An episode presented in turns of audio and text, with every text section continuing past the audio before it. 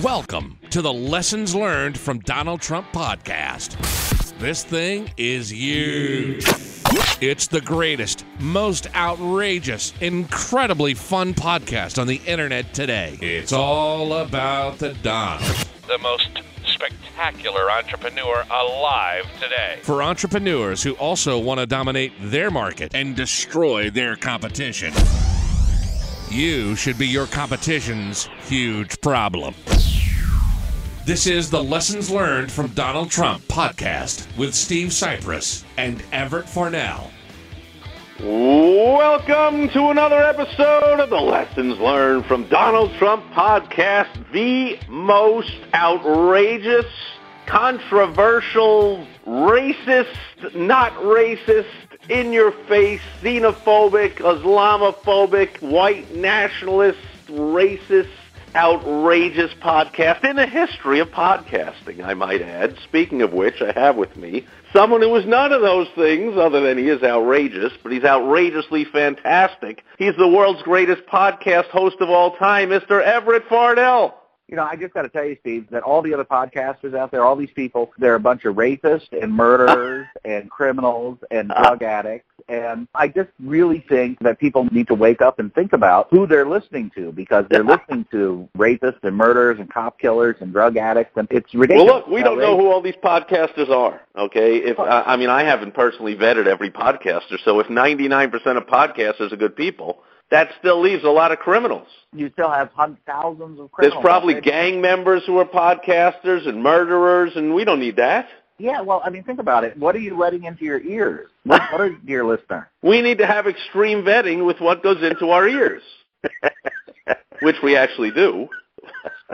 yes, that, that that actually is true. You really do need to be careful. However, not in the way we're talking about. But actually, you know, it makes the point, needless to say, what we're talking about is this whole border caravan humanitarian crisis slash invasion, depending on which side you're listening to, that's coming to America because they're all poor, displaced people that need asylum and just a better life. And even though they've said no to like several countries offering exactly that as they come through, they're such kind-hearted, good people that just are so needy that they refuse to help and keep walking for weeks because they really just want to come to America. Well, However, yeah, I mean- what's so bad about that? It, it, one thing is it tells you, it reinforces, in case anyone was wondering, that this is the greatest country in the history of the world and people just will do anything to come into America. On the other hand, we just joked about it, but of course you vet what you eat, don't you? I mean, once in a while you eat something and you go, ooh, that was a bad piece of something, or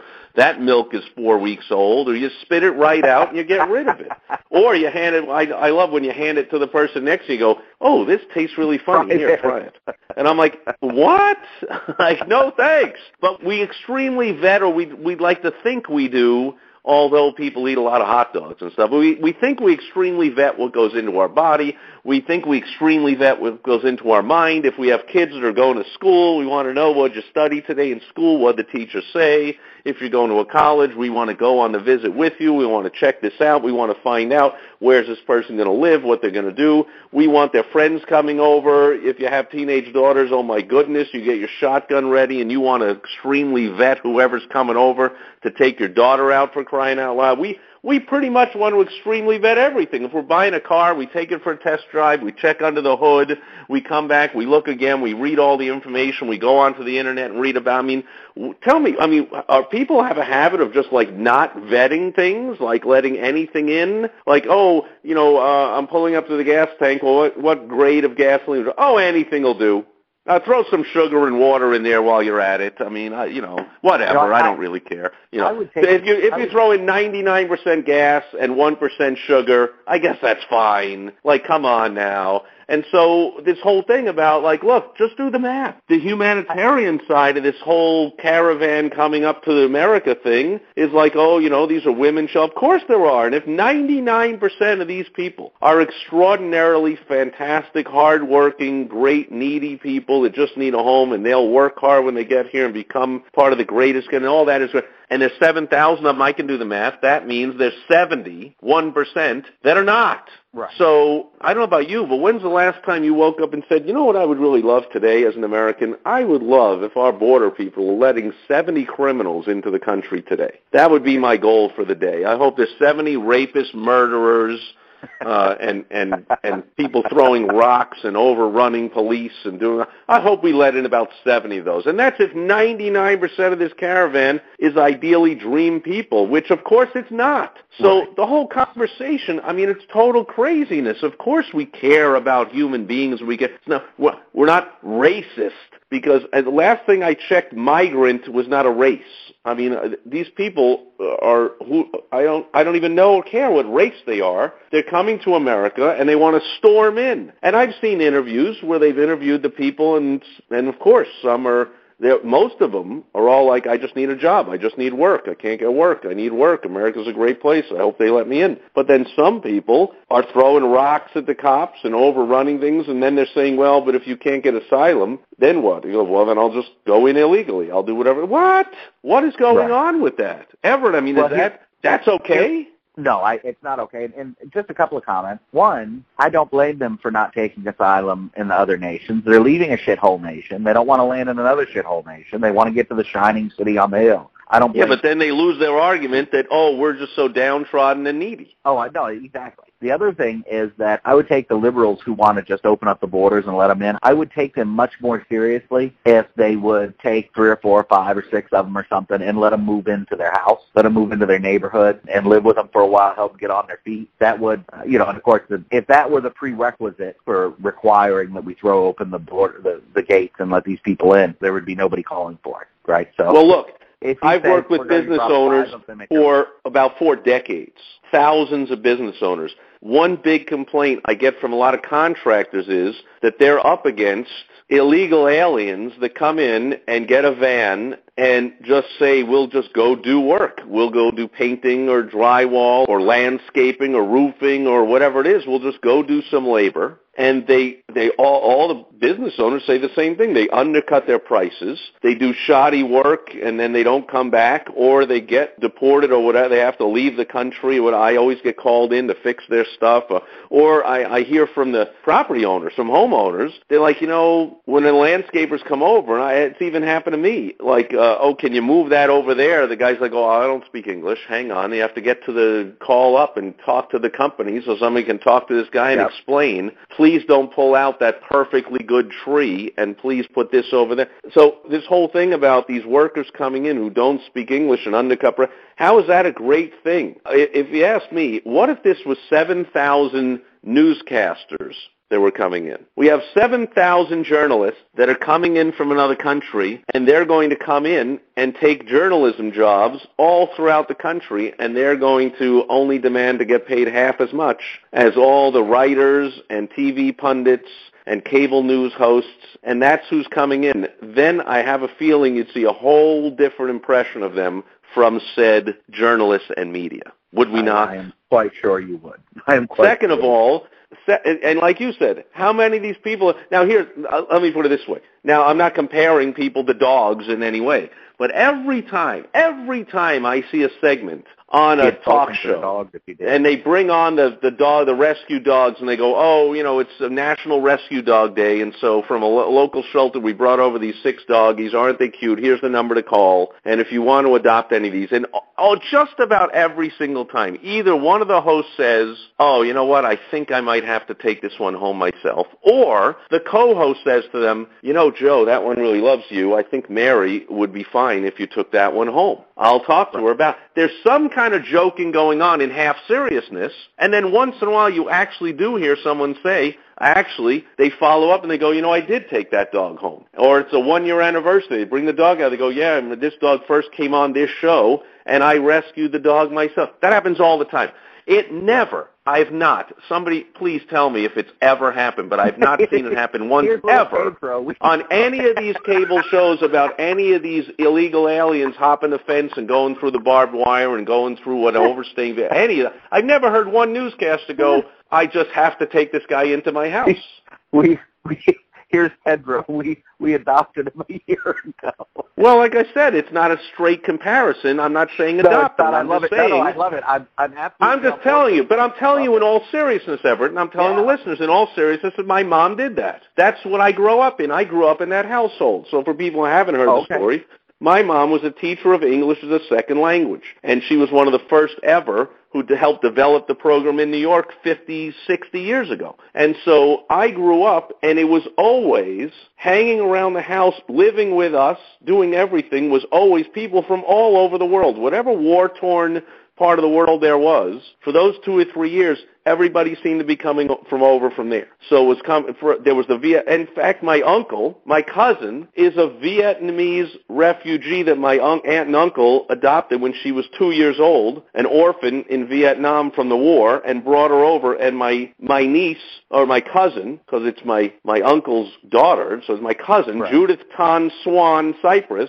is Vietnamese refugee my mom, we always had at least one or two people staying in the house. We had somebody painting something, somebody, our babysitters, somebody fixing up something. My mom was always tutoring two or three kids after school at the kitchen table. I mean, everybody from all over the world was always welcome in the house. And you know what happened? 10, 15, or even even back in those days, we would go out to dinner in town, or we would go out to a movie, and all the time somebody would come up and go, "Oh, Mrs. Sipress, you can't pay for this," and we and she'd insist, and we go, "Who was that?" She go, "Oh, I had him as a student 10 years ago."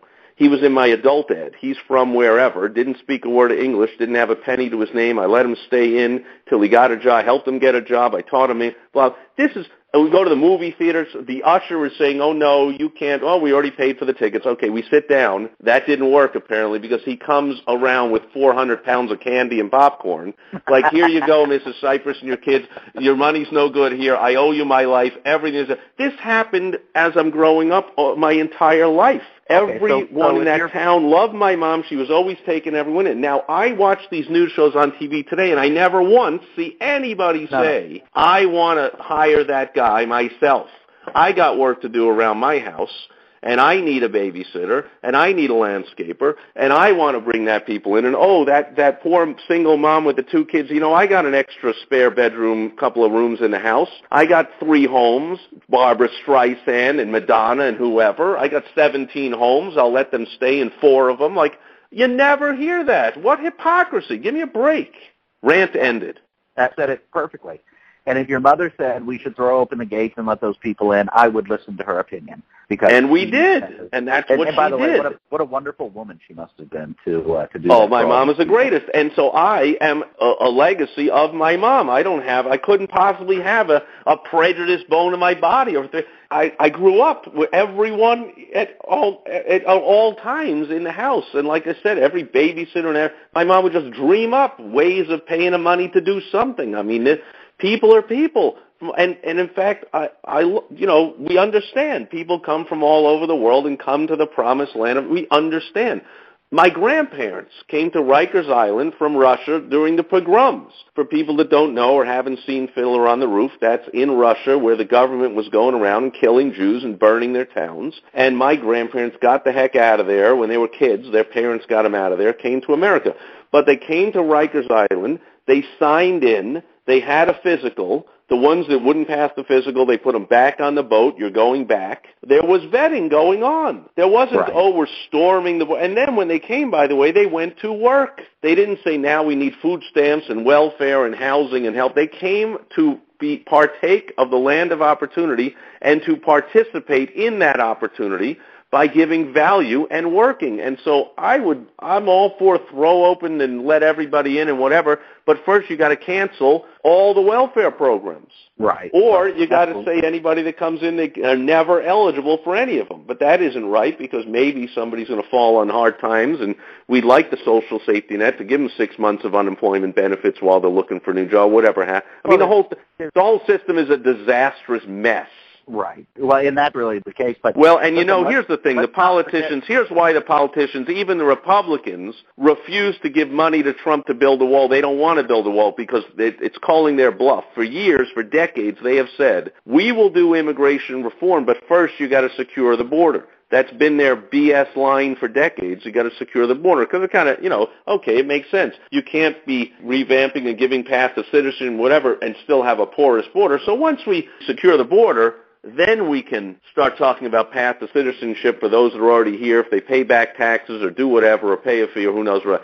So along comes Trump and goes, okay, for once and for all, we're actually going to secure the border, and then you Republicans are going to have to step up and get involved in immigration reform. And so they immediately go, yeah, no, we don't, re- we didn't really mean that. So we will refuse to even fund when we have a majority in both houses, and we can easily fund this thing. We're just not going to. So the Republicans don't want to do it, then the Democrats want too much, and this and that. And they, it's never going to get done. We have a ridiculously corrupt government with a ridiculously bad immigration system, and the whole thing is a total mess.